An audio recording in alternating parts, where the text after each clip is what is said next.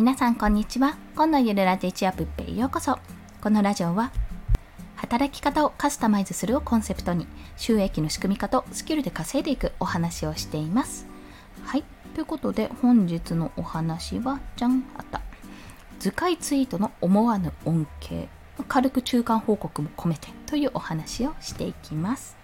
はい、まあ、これツイッター経由でのお話なんですけども、まあ、こんな人におすすめということで、ぶっちゃけツイッターに力入れるメリットってあるのっていうお話ですね。まあ、そんな疑問を感じている方にお伝えしたいお話となっております。で、先にみっつこちらの放送のポイントをお話しすると、ひとつめは エスエヌエス 経由で案件を獲得したってこと、ふたつめははちがつの目標金額を半月で達成した、まあ未確定要素は多いんですけども半月でもう達成ってこと、そして最後は次なる目標は同金額を仕組みで得ることという話です。まあ、こちらについてさらっとお話ししていきますね。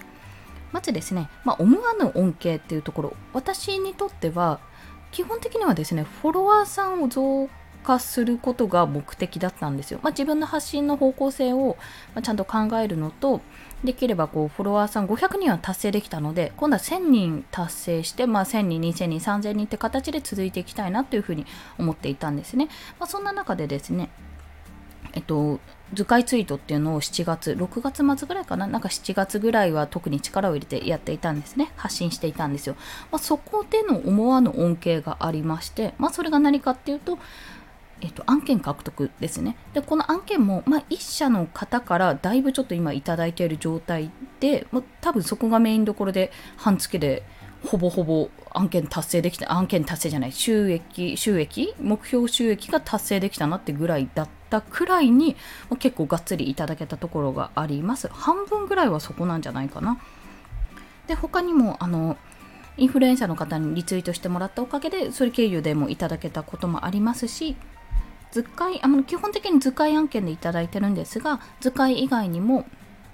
あのヘッダーの作成の案件とかいただけたりして、もう非常にちょっとありがたくお仕事いただけている状態でございます。で、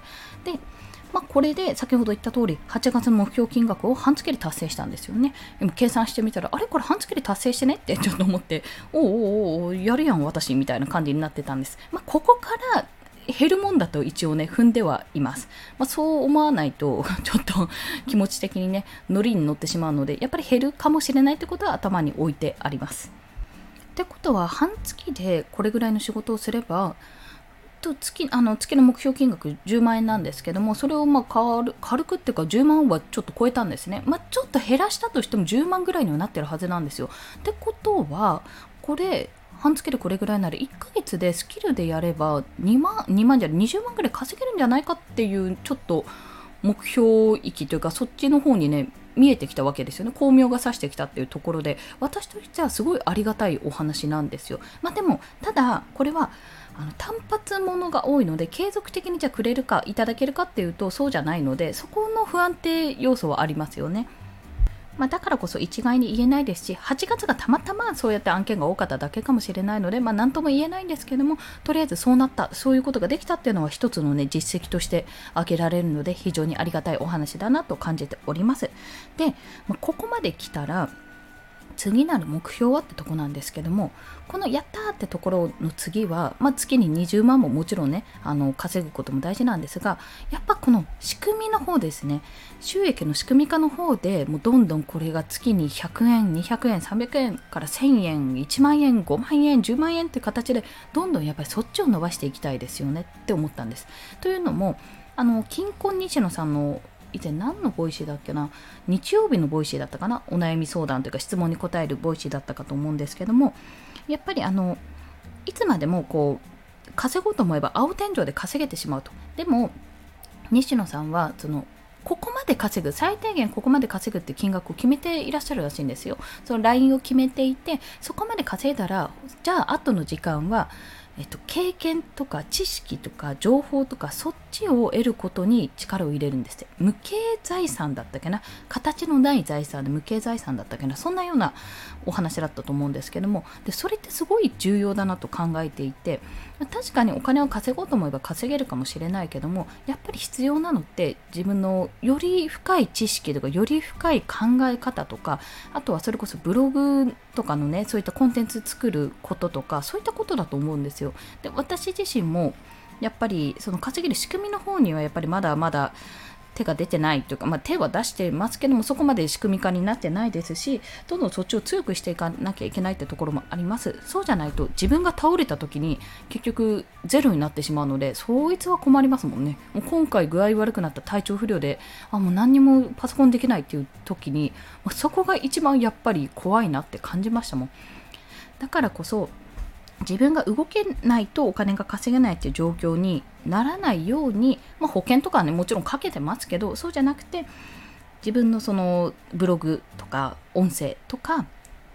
あ、ツイッターでも何でもいいんですけども、コンテンツから収益が得られるような仕組み化っていうのにやっぱり力を同時進行で入れていって、それでまず最低でも月じゅうまん稼げるようになったら、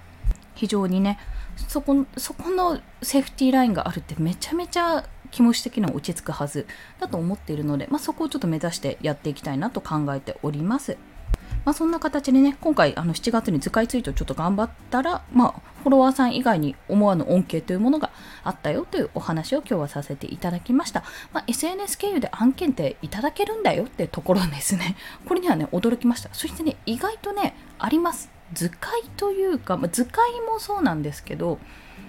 なんて言ったらいいのか、なんかあのアイキャッチ画像っていうんですかね、ちょっと差し込み図とかチャートとかもうグラフもそうですし、もしくはあの本当にイラスト、挿絵のようなイラストも作ることが多いので、ぜひねもしイラストが描けるっていう方も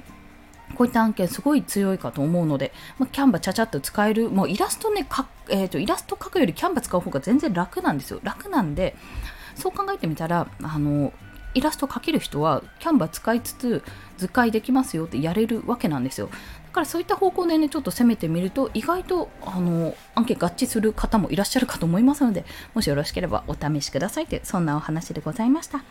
ということで本日の合わせて聞きたいは、まあ、自分の商品を売るとなった時にも使えるこの エスエヌエス でのお話ですね。 エスエヌエス を仕事にする方法というブログ記事、こちらも合わせて聞きたいに貼っておきます。これはですね、まあ、影響力とか流通網とかそういった話をしております。なんでフォロワーさんが必要なのかっていうことですね。まあ、それに対して、あと無料から有料までこんな形で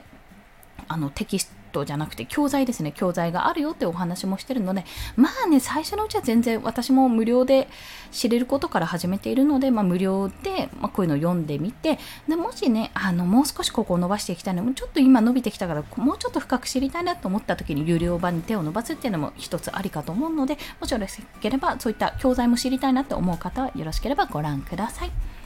それでは今日もお聞きくださりありがとうございました。この放送いいねと思われた方、ハートボタンもしくはレビューなど書いていただけると嬉しいです。またスタンドエフエムではいちにちさん放送しております。フォローしていただけると通知が朝昼晩と飛びますので、もしよろしければフォローもお願いいたします。まあ、そんな形でようやく収録ができました。はあ、でも週末なんですよね。本当はあとねもう さん,よん 本ぐらい撮りたいところなんですけども、ちょっとねネタ切れでございますので、またあのネタ切れになった時にはあのライブで乗り切っていると思いますので、よろしければそんなライブもお楽しみください。アーカイブ残しております。それでは皆さん今日も一日頑張っていきましょう。コンでした。ではまた。